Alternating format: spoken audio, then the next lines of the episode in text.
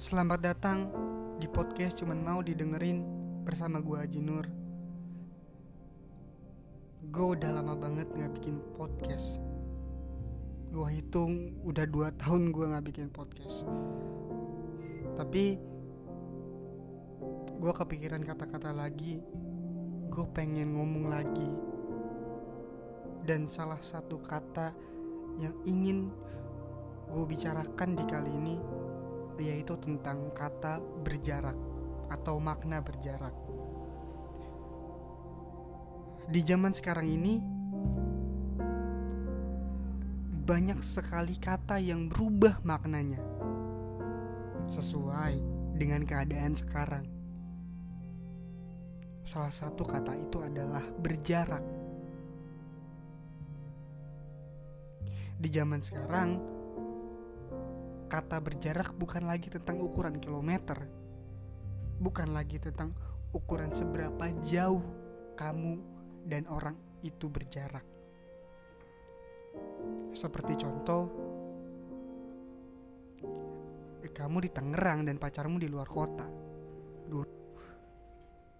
Itu bisa dikatakan berjarak dalam artian kilometer. Tapi sekarang berubah maknanya seperti kamu duduk berdua dengan temanmu, tapi kamu dengan temanmu itu sibuk dengan handphonenya masing-masing dan tidak mengobrol. Itu sudah dikatakan berjarak. Dengan hal lain, kamu pernah menyukai seseorang. Kamu chatin dengan dia, kamu whatsappan, kamu instagraman, kamu kepoin semua apa tentang dia. Tapi ketika kamu dekat dengan dia, ada satu hal yang janggal. Dia membalas dengan sangat singkat yang dapat dikatakan bahwa dia belum tertarik padamu. Itu pun bisa dikatakan berjarak. Contoh lain, kamu berhubungan dengan seseorang lebih tepatnya menjalin asmara atau berpacaran. Kamu sedang menghadapi masalah, lalu kamu tidak berkomunikasi dengan baik bersama dia dan tidak bertemu sesering dulu. Itu pun berjarak. Dan ada satu hal yang tanpa kita sadari, kita melakukan itu di rumah. Kamu sadar tidak? Kalau di rumah, kamu itu berjarak dengan keluargamu. Lebih tepatnya dengan orang tuamu. Kamu di kamar sibuk dengan WhatsAppmu,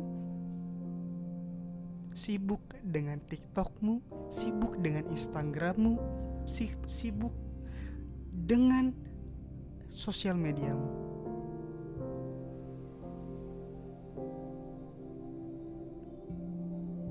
Kamu di kamar, ibumu di ruang TV menonton TV. Atau orang tuamu menonton TV. Kamu tidak mengobrol sama sekali dengan dia.